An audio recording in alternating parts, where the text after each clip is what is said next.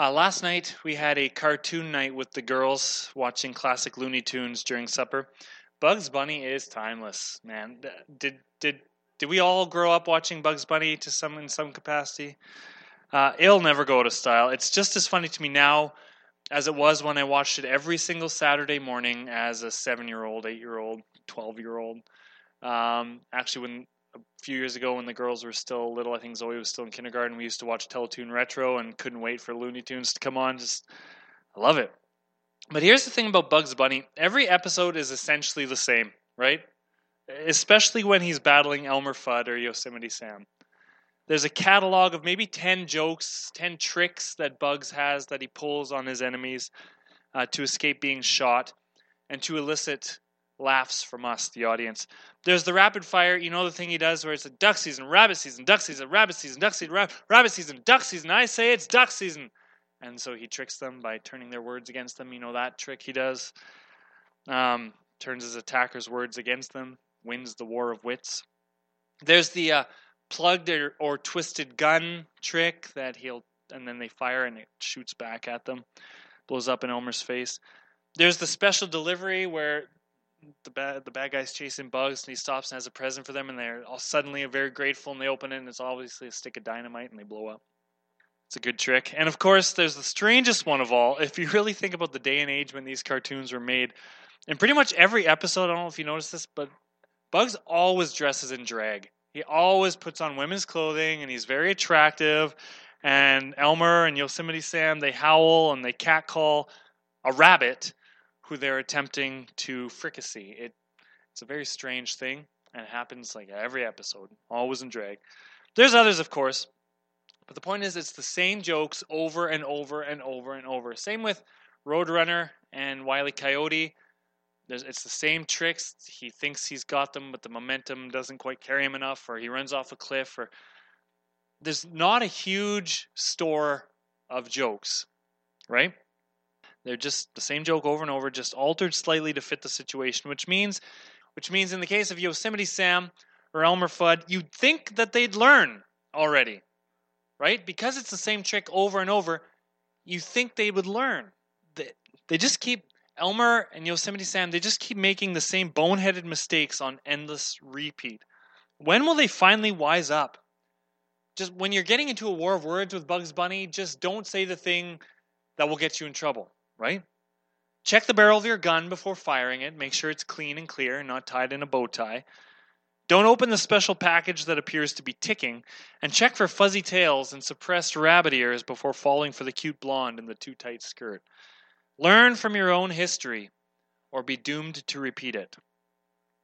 Well, last week, Stephen took us on a tour through the patriarchs. That's Abraham, Isaac, Jacob, uh, Jacob's sons, especially Joseph. Um, bypassing some of the more familiar stories of these heroes, Stephen instead focused on these three things. And this is where Chris Lance does his best imitation of Bugs Bunny and Elmer Fudd and uh, repeats the same thing over and over from week to week. It's the same thing. You've heard me over and over. But these three things are critically important in Stephen's speech. Number one, a God who is not confined to specific locations. Number two, a worship of God that's not confined to specific locations, namely the temple or the tabernacle. And number three, a people of God who constantly reject his truth and his truth tellers. Abraham proved that God doesn't require a promised land in order to make promises regarding land. He made a promise for land with Abraham that Abraham would never see except to pass through. God was at work hundreds of miles from Israel in the land of Ur, he was remembering and fulfilling promises in the powerful foreign pagan nation of Egypt. That's where God remembers his promises to Abraham and starts to fulfill them. And there, Abraham and Joseph were named as examples of men who worshiped God with obedience and faithfulness and integrity, despite having no law to follow. God had just told them to follow and to obey. And yet, even these heroes experienced rejection most notably Joseph, who told the truth and was sold into slavery for it by his own brothers. And that's where Stephen's speech left off. God's people, the Hebrews, exploding in population as God promised, but experiencing slavery and oppression as God had also promised. That's where Stephen left off with the patriarchs. The question is what will God do to remember his promises? And will God's people remember their history of errors, or will they be like Elmer and Yosemite Sam and get tripped up by a misunderstanding of Stephen's big three principles? Finally, how does this all relate to Stephen's audience, the Sanhedrin, and how does it relate to you and I? Let's read chapter 7, verses 20 to 43. At that time, Moses was born, a beautiful child in God's eyes. His parents cared for him at home for three months. When they had to abandon him, Pharaoh's daughter adopted him and raised him as her own son. Moses was taught all the wisdom of the Egyptians, and he was powerful in both speech and action. One day, when Moses was forty years old, he decided to visit his relatives, the people of Israel. He saw an Egyptian mistreating an Israelite. So Moses came to the man's defense and avenged him, killing the Egyptian. Moses assumed his fellow Israelites would realize that God had sent him to rescue them, but they didn't. The next day he visited them again and saw two men of Israel fighting. He tried to be a peacemaker. Men, he said, you are brothers. Why are you fighting each other? But the man in the wrong pushed Moses aside. Who made you a ruler and judge over us? he asked. Are you going to kill me as you killed that Egyptian yesterday? When Moses heard that, he fled the country and lived as a foreigner in the land of Midian. There his two sons were born. Forty years later, in the desert near Mount Sinai, an angel appeared to Moses in the flame of a burning bush. When Moses saw it, he was amazed at the sight. As he went to take a closer look, the voice of the Lord called out to him, I am the God of your ancestors, the God of Abraham, Isaac, and Jacob. Moses shook with terror and did not dare to look. Then the Lord said to him, Take off your sandals, for you are standing on holy ground. I have certainly seen the oppression of my people in Egypt. I have heard their groans and have come down to rescue them. Now go, for I am sending you back to Egypt. So God sent back the same man his people had previously rejected when they demanded, Who made you a ruler and judge over us? Through the angel who appeared to him in the burning bush, God sent Moses to be their ruler and savior. And by means of many wonders and miraculous signs, he led them out of Egypt, through the Red Sea, and through the wilderness for forty years. Moses himself told the people of Israel, God will raise up for you a prophet like me from among your own people. Moses was with our ancestors, the assembly of God's people in the wilderness, when the angel spoke to him at Mount Sinai. And there Moses received life giving words to pass on to us. But our ancestors refused to listen to Moses. They rejected him and wanted to return to Egypt. They told Aaron, Make us some gods who can lead us, for we don't know what has come of this Moses, who brought us out of Egypt. So they made an idol shaped like a calf, and they sacrificed to it and celebrated over this thing they had made. Then God turned away from them and abandoned them to serve the stars of heaven and the, as their gods. In the book of the prophets it is written, Was it to me you were bringing sacrifices and offerings during those forty years in the wilderness, Israel? No. You carried your pagan gods, the shrine of Molech, the star of the god Rephan, and the images you made to worship them. So I will send you into exile as far away as Babylon. And that's where we'll stop for today. There are three distinct eras in the life of Moses, each marked by a tradition of 40 years. And Stephen touches on all three of them. There's Moses the prince, raised in the house of Egypt. That's verses 20 to 28. There's Moses, the exiled shepherd in Midian, who eventually meets God at the burning bush. That's verses 29 to 34. And finally, there's Moses, God's chosen redeemer of Israel and deliverer of the law. That's verses 35 to 43. As you can likely guess, Stephen's message of the three principles shines through in all three areas of Moses' life. It's hard to escape the fact that, though Moses was born a Hebrew and circumcised into the covenant, he spent his formative years in the wealth and splendor and wisdom of the Egyptians, the Middle Eastern superpower of the time. A foreign slave, raised as a prince in a foreign land, rising to supreme authority. God at work in a land far from the promised land. And that's Stephen's first principle. But it was not through Egyptian power and glory that God would work through Moses. No, Moses needed to be humbled and outcasted before he was ready to encounter God on the mountain. And that humiliating exile came about in a prime example of Stephen's third principle, a rejected deliverer. Now, it should come as no surprise that, that an Egyptian king would reject Yahweh's divine authority and seek to punish God's people. That's what happened from Joseph to Moses, that's what had happened. the Egyptian kings came to fear and hate the Hebrews and persecute, persecute them harshly. That shouldn't surprise us. The pagan kings are always doing this to God's people, rejecting his truth. But what is surprising, and what is particularly highlighted by Stephen, is the fact that along with Pharaoh, God's chosen people, the Hebrews, are themselves participating in the rejection of God's chosen deliverer. As, as Moses comes to the defense of one of his own people, slaying an Egyptian guard who was abusing a Hebrew slave, Moses is shocked to find out that his inter- intervention wasn't appreciated. In fact, it's thrown back in his face with scorn and derision. Who made you a ruler and judge over us? Are you going to kill me as you killed that Egyptian yesterday? Moses thought he was bringing freedom, and deliverance, and salvation. And instead, it gets thrown back in his face as mockery. Who do you think you are? You think you're some ruler and judge over us?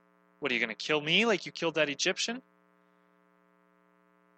Moses sought to bring justice to his people. Instead, he receives mockery. And so, reading the situation properly, Moses flees into the wilderness. For 40 more years, he would wander in a land very, very far from the land that God had promised to Abraham. Here's a map. Uh, you can just barely see Jerusalem. Uh, in fact, you can't because it's so small. But this is Jerusalem here. So this is Israel, kind of the southern border of Israel here. Here's Midian. That's where Moses ended up. Very, very far. Moses, like Abraham and the patriarchs, became a wandering pilgrim in a foreign land. This was such a crucial part of Moses' identity that he named his son in honor of this aspect of his identity. One of his sons was named Gershom. Gershom literally means a sojourner there. Because that's who Moses was. After he left Egypt, he was a wandering pilgrim. He was a foreigner in a foreign land. He was a sojourner. But God was at work there, in Midian, hundreds of miles from the promised land. God was still at work.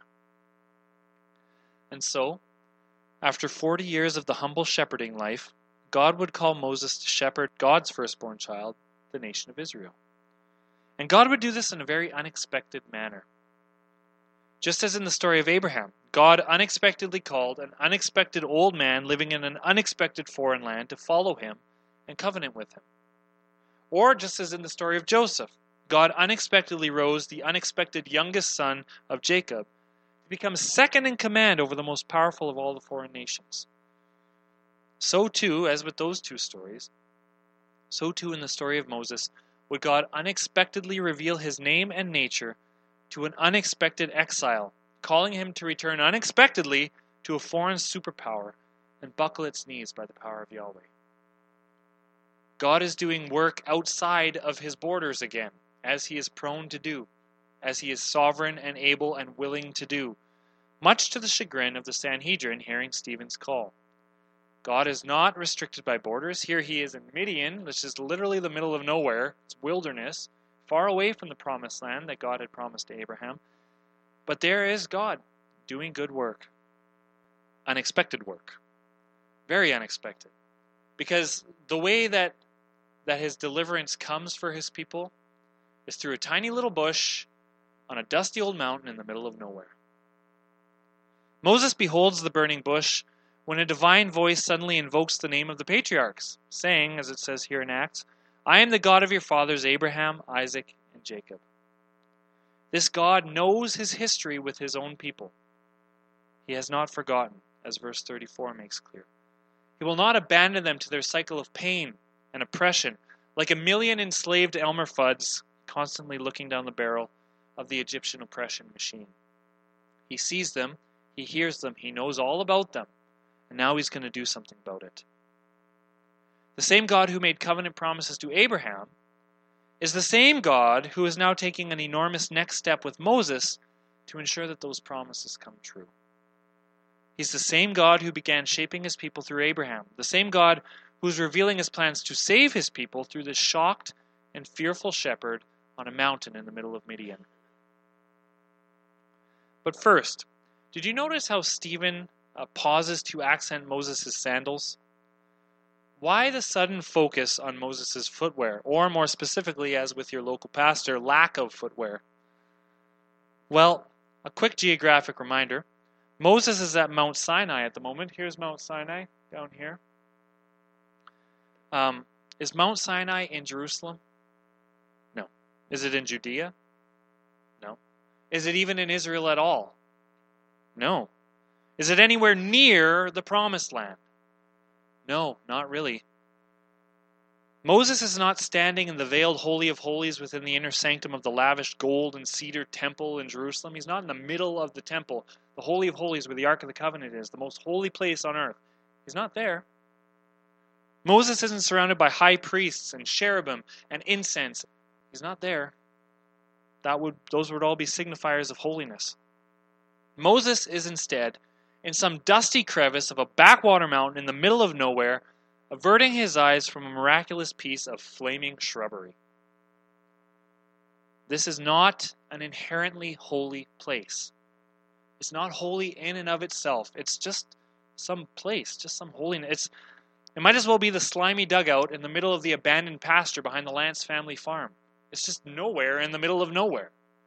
It's not a special place. And yet, Moses kicks off his sandals and trembles with fear and refuses to look at the overwhelming force of pure holiness that he's encountering.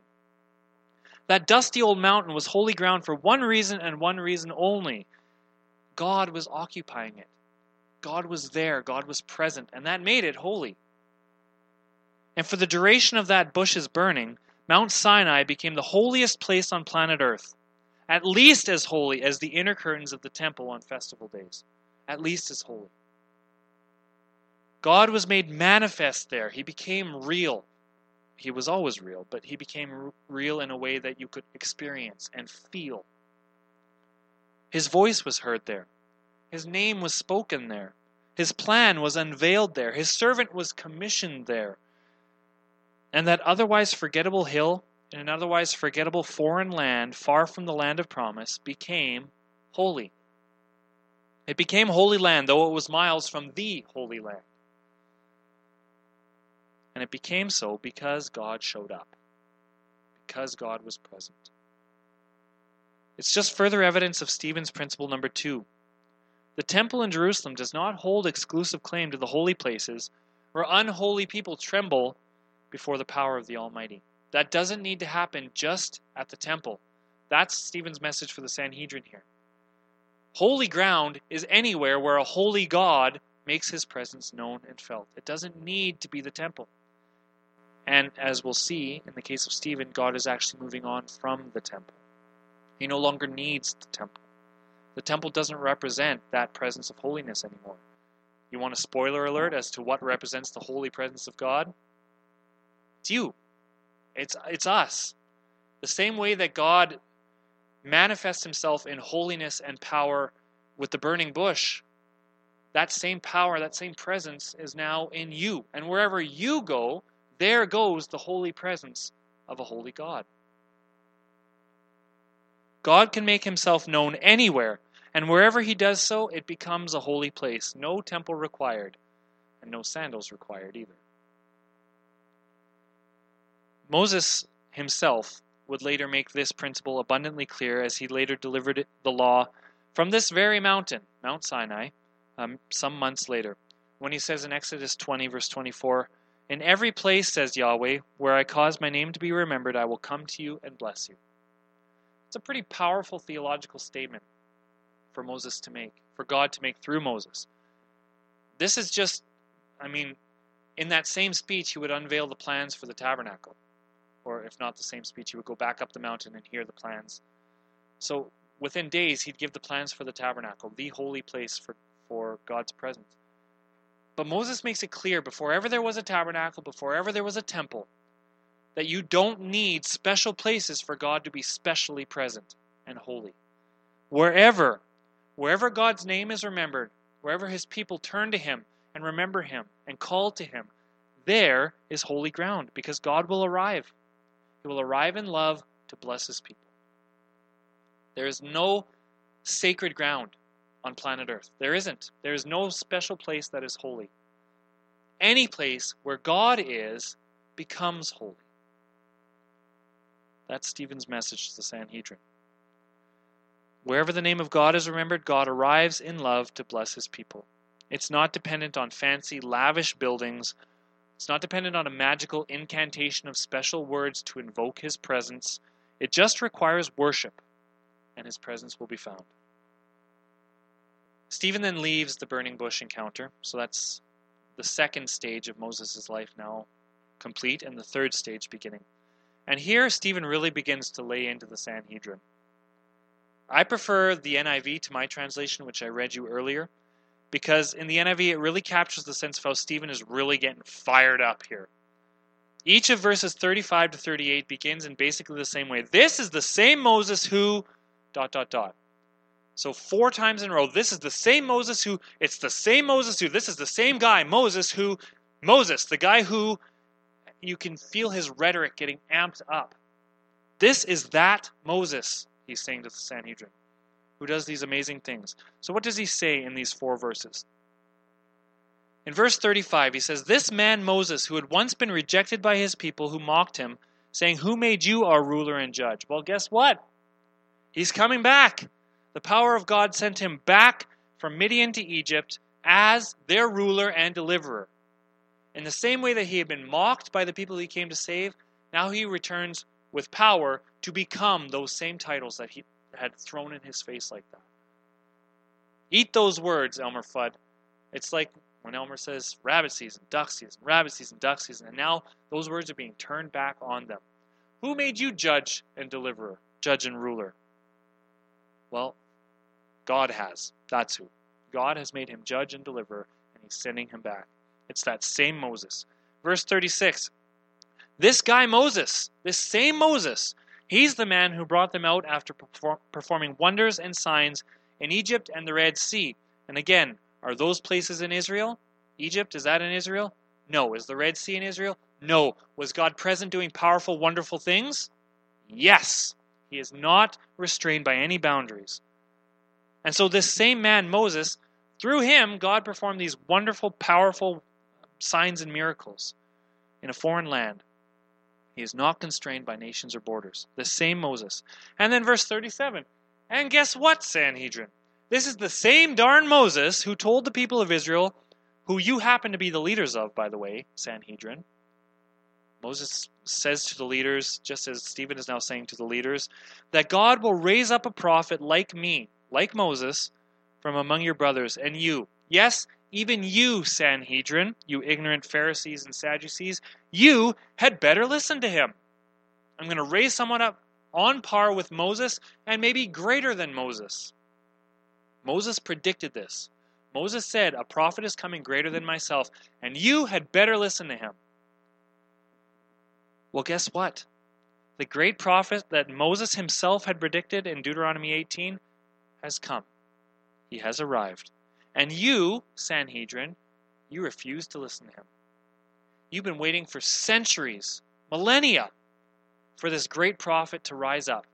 He finally does, and you missed your chance. You turned from him. In fact, you oppressed him and you crucified him. You murdered him. How did you treat the great prophet? Did you respect him? Did you listen to him like Moses commanded you to? No. The same way that Joseph had been treated by his brothers the first time, that's how you treated Jesus. The same way Moses had been treated by his own people when he tried to save them, as Jesus tried to save you, you treated Jesus the exact same way. You rejected him, you abused him, you cast him away, and you crucified him. In fact, you did worse to Jesus than Joseph's brothers did when they sold him into slavery. You did worse to Jesus than those Hebrew slaves said to Moses, Who do you think you are? You did worse to Jesus than they did to those men, those heroes. You went so far as to crucify him. The same Moses who you revere, basically like God through his laws, because they love the laws more than they love God himself. That same Moses who you revere was pointing to the great prophet, and when he came, you murdered him. Do you hear, do you hear Stephen's voice escalating here? Do you see the rhetoric ramping up? It's powerful. And well, guess what else, Sanhedrin? Joseph stood before his brothers a second time, but this time with power and glory that they could not deny. Moses arrived to deliver his people a second time, this time with power and glory they could not deny. And you guessed it, one day Jesus will come back a second time as well, and you'll be forced to stand before him in all his power and glory. Power and glory that far, far outstrips the power and glory of Joseph in his position of power in Egypt, or Moses as he confronts the powers of Egypt with miracles, signs, wonders, plagues. That kind of glory and power will be increased infinity fold when Jesus returns. And you're going to have to stand before him. Just as Joseph stood before his brothers who rejected him, just as Moses stood before the people who rejected him, you'll have to stand before Jesus. Then you'll really be the human equivalent of Yosemite Sam. All self righteous screaming and ignorant rage, coming face to face with supreme goodness. And your own weapons, your weapons of biblical interpretation and self righteousness, will just blow up in your face, just like it does for Sam. Because they simply could not learn from their mistakes. Like Yosemite Sam, like Elmer Fudd, they would not learn from their mistakes. Despite having Moses, yes, that same Moses in verse 38, pointing towards Jesus with every life giving word of law. But truth tellers, they're always rejected by God's people, aren't they? I worry about this for myself. What truth do I reject because it's new, because it, it's unexpected? Even Moses, who had been the agent of miracles that crushed Egypt, Moses, through whom plagues and Passover came, Moses, through whom seas were split, and pillars of fire led the people through the wilderness. Even Moses, who climbed the mountain into God's presence amidst earthquakes and fire, a very tangible, real demonstration of God's power and authority and sovereignty. It was through Moses that all those things happened. Even Moses was rejected by the very same people who had witnessed firsthand all the loving power of their God. They had seen the plagues. They had seen Egypt fall. They had seen themselves delivered. They had seen the sea split. They had walked right through it themselves. They had followed this pillar of cloud by day and this pillar of fire by night. What more proof do you need that God is right there with you, delivering you, rescuing you through Moses? You'd think they would respect Moses, but they don't. God's truth tellers are never appreciated in their time. They just will not learn. Despite what their eyes and ears have beheld, the people abandoned God with God in their midst and turned their hearts back to Egypt, where they had been slaves. So God frees them, delivers them, brings them to Sinai. They are now free. They are a people formed by God to be his special possession. And all they can think about, because Moses has been up that mountain for a while now, it's been like 40 days. I wish we were back in Egypt, man. It was so good back there. Do you remember Egypt? Do you remember when we were slaves and we had food and they beat us with whips? Do you remember that? How great that was? I wish we could go back there. And meanwhile, all they have to do is crane their necks slightly, look slightly up, and they'll see this smoke covered mountain rumbling with the power and authority of the divine God. All they have to do is look, and God's right there. And they ignore that and turn their hearts back to Egypt, where God had just delivered them from. Can you. We will never experience the power of God like they did here on earth. We just won't. God doesn't show up that way anymore. He gives us the Holy Spirit, it's a new power. But we'll never see earthquakes and pillars of fire and plagues raining down on our enemies. We'll never see that. They saw that, and it still wasn't enough. Their robes were still wet from their journey through the, the split Red Sea. Their ears still jingled with the gold earrings they plundered off the Egyptians as they strolled away from their oppressors. And what did they do with that gold? They melted it down to make a calf, to worship an idol rather than the God who was right there in the midst about to give them law. Moses was up the hill that very moment, carving the stones with sacred words of law, and the people rejected him and turned to his brother Aaron instead reveling in the work of their own hands, rather than worshiping God for the freedom purchased by the power of His hands. They couldn't see the, the work and the glory and the goodness of that God's hands had wrought, so they used their own hands to, to, to forge something new that they could follow and believe in. And how preposterous, how ridiculous, how despicable are they? And yet, how ridiculous, how despicable am I? Because I do the exact same thing. I have God right here in my midst. You know that presence of God inside of me that I spoke of? I have that. And I still have my idols. I still turn my heart to other things as we sang. O God, let me let us be a generation that seeks your face, O God of Jacob, the patriarch. Well, my hands are unclean and impure. I worship other idols. Don't you? Of course you do. And so, as F. F. Bruce writes in his commentary on Acts, says, There in the wilderness, Moses was the people's leader. There they constituted Yahweh's assembly. There they had the angel of the, presence in their midst. There they received through Moses the living words of God. What more could the people want? And that's a fair question. What more could they want? What more could they need from God? And it was all theirs in the wilderness, far from the promised land and the holy city. Even so, Bruce continues, they were not content. They disobeyed Moses and repudiated his leadership. Despite all that, it still wasn't enough. It wasn't enough God for them. And so Stephen, his voice is ramping up, and his rhetoric gets strong. And this Moses, this same Moses, this very Moses, the same Moses. And he builds and builds and builds towards this. He's indicating something to the Sanhedrin again. They had Jesus in their midst, the visible image of the invisible God, as Paul says in Colossians. You cannot see God. Even when God was, was powerful on Sinai and his, his power was made visible, but God himself was not visible, except briefly to Moses. Moses saw the back of his head or whatever. But God could not be seen. But in Jesus, he could be seen. In Jesus, God was made visible. I love how John says it too. So the Word became flesh and made his home among us. He was full of unfailing love and faithfulness, and we have seen his glory, the glory of the Father's one and only Son. To John and to Paul, Jesus is, is everything that happened at Sinai all the power, all the beauty, all the, the justice, all the love in a, in a tiny, frail human body. All of that that shook the mountain of Sinai that caused Moses to tremble and kick off his sandals in holiness. All of that is right there in Jesus, and you could see it.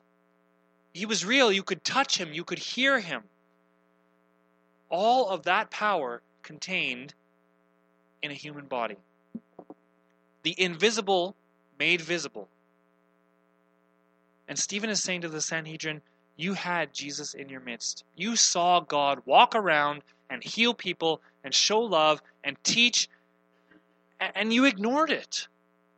You, you rejected it, in fact. For Paul and for John and for Stephen, having Jesus on earth was like Israel witnessing firsthand the power and holiness and love of their Father during the Exodus. Just as Israel's forefathers could see God's authority through miracles, like the plagues and the Passover, they saw God's authority in those things. Well, so too could Jesus be seen. His power and authority was seen in how he walked on water and healed the demon possessed and gave sight to the blind. The, the same as the plagues, they show God's power. Just as their forefathers could see God's will through the law that Moses had delivered, in a very tangible, real way, this is what God says to you. So too was his will made known through the teachings of Jesus, in exactly the same way. And just as God's love was made known through the way that he shaped and saved and guided his, his people Israel to Sinai, so too did Jesus exemplify God's love and how he healed and called and redeemed the lost sheep of Israel. Everything that God did through through Moses on Sinai and in Egypt is happening, had happened again through Jesus. Just as Moses was rejected, so too was Jesus. If Israel's forefathers are guilty of missing the obvious presence of God in their midst, and as Stephen says later on in chapter 7, uh, were therefore abandoned by God because of it, then history is repeating itself in the case of the Sanhedrin. They are guilty of making the same mistakes as their true forefathers, and their true forefathers are not Moses and the patriarchs. That's not who they are truly the sons of, though they claim to be the sons of Abraham and the sons of Moses. That's not who their, their true forefathers are. Their true forefathers are the hard hearted, rebellious generation who had rejected their Redeemer and clung selfishly to the idols of self righteousness comfortable religion and a prideful sense of this is how it is and God's going to work how I want him to work. Those are their true ancestors. The wayward, rebellious, ignorant generation who rejected truth and instead forged their own truth. Well, that was pride in Moses' day, and it was pride in Stephen's day, and it's pride today, right now. There are no constraints on how or where or when God will do his work. We like to put all kinds of boundaries on who's in, who's out, what's truth, what's not. And that's okay as long as we hold lightly to those things. Because there is no constraints on how, where, or when God will do his work. He will make holy whatever place or whatever person he desires to make holy. Even me, as broken and as corrupt and as ugly as I am, inside and outside. Nothing special to look at. As broken as corrupt as I am, he chose to make me holy. Totally unexpected, and I, I, I had very little to do with that process other than to accept it. It's the same for you. And therein lies the message of Stephen in regards to Moses. Holy places that command fearful obedience and humble worship far from the expected locations. Life giving truth tellers with a divine message ignored and rejected. Why? Because of pride and ignorance. The mistakes of God's people throughout history keep coming back again and again, like Elmer Fudd being tricked repeatedly by that wascooey wabbit. Our job is to not be fooled and fall into the cycle of history as they did. Our job is to break that cycle and not make the same mistakes. We too must heed the warning of Stephen. God is alive, and he is at work, and he has truth to tell us that we desperately need to hear. It may be unexpected, or it may be obvious. The question is will we lay down our pride and accept it? Will we be changed by his life giving words, the word of God made flesh, Jesus Christ? Will we be changed? Or are we doomed to repeat history and build our own idols while we reject his truth telling?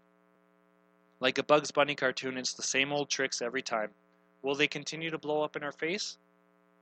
Or will we find our God beyond the borders of our expectations and receive life? I'm going to flesh that out a little bit more, that thinking, in two weeks. Uh, next week, we'll look at the tabernacle and the temple, and many of these same themes will come up again, because that's what Stephen is really harping on the Sanhedrin about. But I love those three principles. I love the idea of a God not confined to any one place, of, of our ability to worship Him and His presence to be found anywhere, and the, the fact that people will deny and reject His truth tellers, the fact that we have those warnings in Scripture tells me that we can break that cycle, that we can lay down pride and we can accept truth when we see it and hear it. We can, and in fact, we'd better, or we're just doomed to repeat the cycle. So, let's pray. God, thank you for how you called Moses and made him holy. And I thank you for how you call us and make us holy as well. We are just as unworthy, just as unexpected. We are foreigners in a foreign land ourselves. And I thank you that you call us and shape us and send us into our broken world to bring light and life, life giving words. Father, I pray that we wouldn't fall into the same mistakes of the Sanhedrin, that we would we would hear you and see you and, and know you and not ignore you or reject you. I pray that we would be your people who hear your voice and know your voice, just as you know our names and know our uh, know who we are. I pray that we would know you.